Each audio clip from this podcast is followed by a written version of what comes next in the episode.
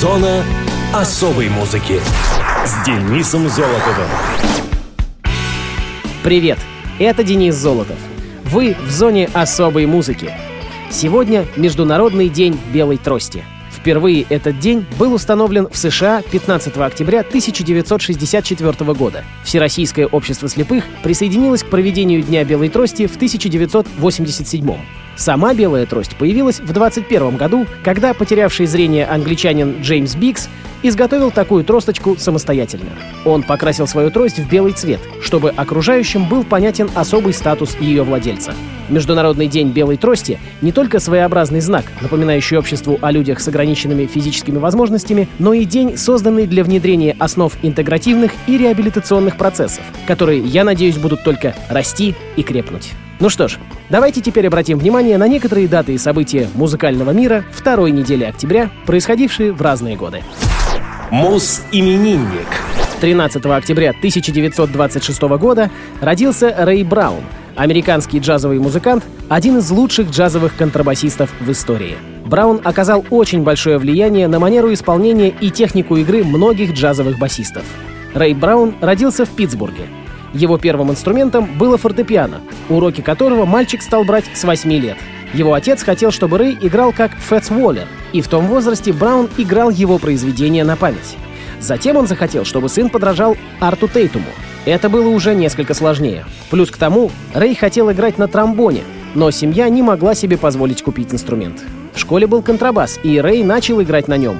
К тому же ему некоторое время позволялось уносить его домой на выходные. И в конце концов отцу пришлось купить ему инструмент. Несмотря на то, что Браун уже имел предложение от профессиональных джаз-бендов, мать заставила его закончить школу. В то время Рэй испытывал сильное влияние Джимми Блантона, басиста оркестра Дюка Эллингтона. В 1946 году Браун счел себя достаточно подготовленным, чтобы попытать счастье в Нью-Йорке. Сразу по прибытии он направился в клуб на 52-й улице, где наряду с известнейшими джазменами того времени он встретил своего знакомого Хэнка Джонса, а тот, в свою очередь, познакомил его с Дизи Гиллепси. После прослушивания 18-летний Рэй Браун был принят в группу. Рэй оставался в оркестре Дизи до 48 года. Тогда в качестве приглашенного гостя в концертах группы участвовала молодая певица Элла Фиджеральд. В 1948 музыкант оставил работу у Гиллеспи и в то же время женился на Элле. В 1952 году Рэй Браун с Эллой Фиджеральд развелись, но остались добрыми друзьями на всю жизнь. В 1966 году Рэй Браун переехал в Лос-Анджелес, что вызвало панику среди живущих там басистов, решивших, что он отнимет у них студийную работу. Браун в самом деле стал весьма востребованным студийным музыкантом. Однако он, кроме того, занимался продюсированием и менеджментом. То время им были написаны пособия для игры на контрабасе, и там же он разработал свой отличительный знак — Инструмент, представляющий собой гибрид контрабаса и виолончели и ставший предшественником баса пиккола. Многие молодые басисты Лос-Анджелеса в конце концов поняли, что ошибались в прогнозах. Браун не только не отнял у них работу, но и, напротив, выступил талантливым преподавателем и менеджером, продвигающим молодые таланты. С 1972 года он сотрудничает с Дюком Эллингтоном. В 70-е годы басист руководит известными джазовыми фестивалями «Монтрей» и «Конкорд». В течение своей долгой карьеры Браун записывался со многими известными музыкантами. В 90-е годы музыкант создает всемирно известный проект «Some of My Best Friends Are», в котором он играет с самыми именитыми музыкантами старого и нового джаза. Рэй Браун умер по дороге в Индианаполис, где должен был играть в концерте «Jazz Kitchen» во время сна после партии гольфа. В соответствии с его инструкциями на случай смерти на похоронах была организована вечеринка, и джем-сейшн продолжался весь вечер. По версии Digital Dream Door, Рэй Браун занимает четвертое место среди лучших джазовых музыкантов стиля хардбоп, седьмое место среди лучших джазовых басистов, а его совместный с Дюком Эллингтоном альбом This One's for Blanton занимает 106 место среди лучших джазовых альбомов.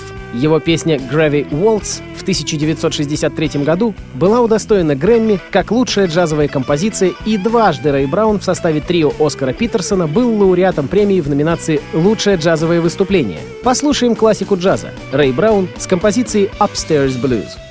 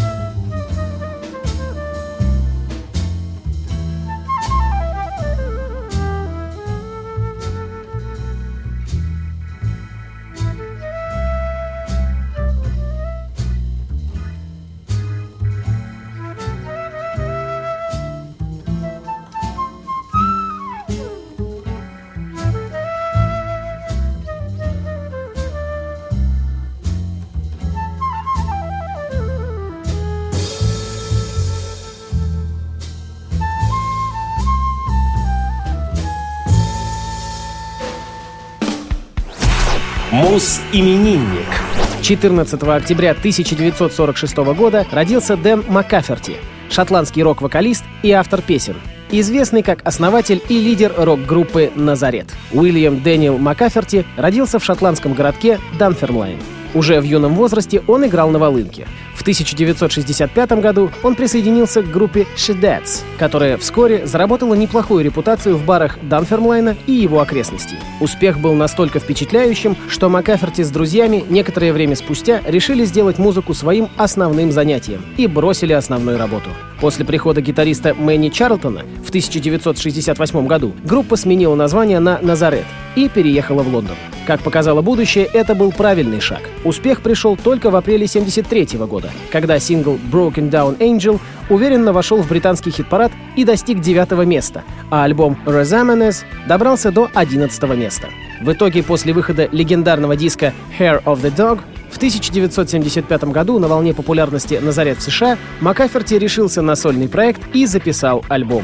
Сперва в апреле 1975 года вышел сингл «Out of Time», попавший в британский хит-парад на 45 место, а в октябре последовал полнометражный диск, который так и назывался «Дэн Макаферти». В записи Макаферти помогали несколько высокопрофессиональных музыкантов. Гитарист Зол Клеммингсон, бывший участник Sensational Alex Harvey Band и Tear Gas и будущий партнер Дэна по Назарет, гитарист Манни Чарлтон, вместе с Дэном работавший в Назарет, басист Роджер Гловер, до недавнего времени числившийся в Deep Purple и продюсировавший несколько альбомов Назарет, и братья Хью Маккена и Тед Маккена, игравшие вместе в Sensational Alex Harvey Band. Продюсером этого альбома тоже был Роджер Гловер. Альбом получился не очень жестким, но благодаря исключительному голосу Маккаферти все равно звучал в стилистике Назарет.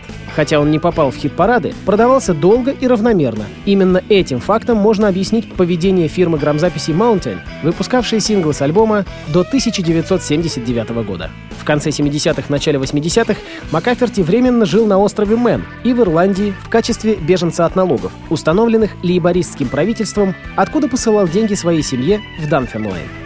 Вновь к сольной карьере Дэн вернулся лишь в 1987 Новая пластинка называлась «Into the Rain» и была издана в Германии. Из старых друзей в записи принимал участие только басист Пит Эгню из Назарет. Остальные сессионные музыканты были набраны из немецких групп. Ударник Курт Кресс, клавишник Херман Вайндорф, басист Гюнтер Гебауэр, гитарист Ниле Туксен, клавишник Михаил Хагель, гитарист Юрген Кумлен, гитарист Питер Вайхе и басист Манфред Тирс. В августе 2013 года Дэн Маккаферти покинул Назарет по состоянию здоровья из-за эмфиземы легких, но все же смог записать вместе с группой альбом Rock'n'Roll Telephone.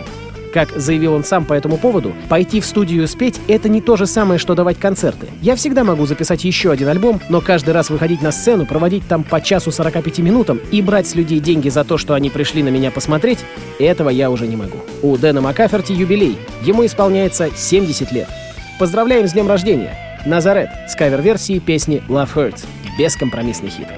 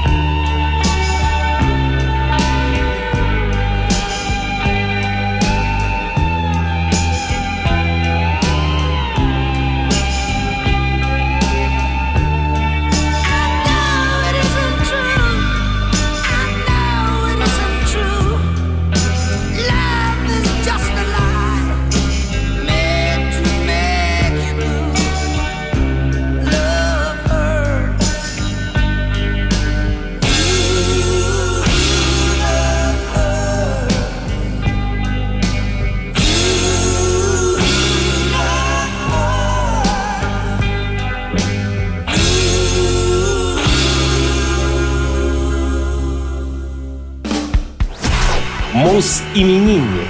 16 октября 1953 года родился Тони Керри, американский музыкант-мультиинструменталист, вокалист, продюсер, композитор, наиболее известный как клавишник группы Rainbow. После Rainbow выступал как сольный артист и сессионный музыкант. Энтони Лоренс Керри появился на свет в городе Терлок, штат Калифорния, США. Уже в раннем возрасте Тони стал проявлять склонность к музыке. Почти самоучкой он осваивал пианино и в 7 лет вполне мог сыграть что-то наподобие рождественских хоралов. Музицирование продолжалось еще года три, пока отец не убедился, что увлечение сына музыкой не сиюминутная забава. Тогда он организовал для Тони уроки, и последующие 7 лет младший Керри осваивал технику игры на гитаре, бас-гитаре и искусство вокала. Первое выступление на публике состоялось, когда Тони было 11 лет.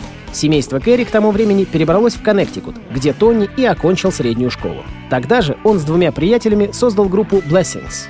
Коллективу в скором времени удалось подписать контракт с ABC Records. В скором времени группа переехала в Голливуд, чтобы начать запись дебютного альбома. Но 7 месяцев работы пошли на смарку. Команда разругалась с продюсером, контракт был расторгнут, и Blessings после череды кадровых замен развалились. Однако Тони Керри повезло. Как-то раз, когда он играл в студии на органе, его приметил Ричи Блэкмор. Человек в черном, искавший в то время новых рекрутов для своего проекта, пригласил Тони клавишником в Rainbow. После крупномасштабного концертного турне Rainbow в феврале 1976 года приступила к записи альбома Rising. Альбом вышел в марте и получил благожелательные отзывы как критиков, так и слушателей. Через год Rainbow приступили к записи следующего альбома, но записать его тогда не удалось. Вместо него вышел концертный альбом On Stage, записанный летом 77-го, а после Тони Керри и басист Марк Кларк были уволены из группы. После ухода из Rainbow музыкант решил сосредоточиться на сессионной работе и некоторое время сотрудничал с такими артистами, как Пэт Треверс и Бадди Майлз. В 1978-м Тони пришло предложение поработать в Германии, и он перебрался туда на ПМЖ. Там он познакомился с продюсером Петером Хауке, с которым Керри после долгое время сотрудничал. Петер предоставил Тони в распоряжение собственную студию, и тот в свободное время записывал там свой материал, рассчитывая начать сольную карьеру. С помощью Хауке Тони выпустил шесть альбомов. Почти все они вышли на лейбле Хауке X Records. Некоторые из них были инструментальными, но в основном на пластинках звучали песни с вокалом Керри. В дальнейшем музыкант начал сотрудничать и с другими фирмами Geffen и MCA Records. С 1983 года Тони, кроме пластинок, начал выпускать диски под маркой Planet P Project. Как раз в этот период он и обрел международный успех, причем как сольно, так и в Planet P. Свидетельством тому стали чартовые композиции «A Fine Fine Day», «First Day of Summer» и «Why Me». Музыканту 63. С праздником! В эфире Rainbow с композицией «Tarot Woman». Клавишные Тони Керри.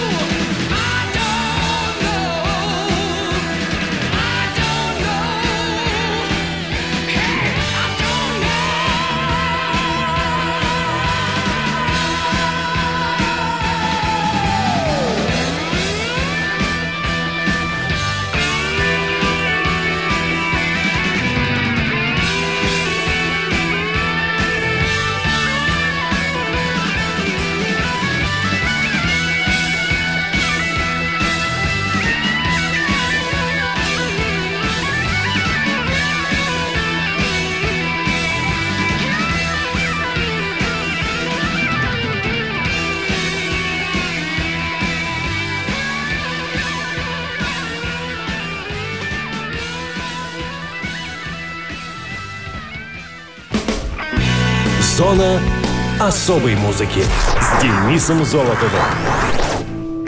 На сегодня все. С вами был Денис Золотов. Слушайте хорошую музыку в эфире Радио ВОЗ.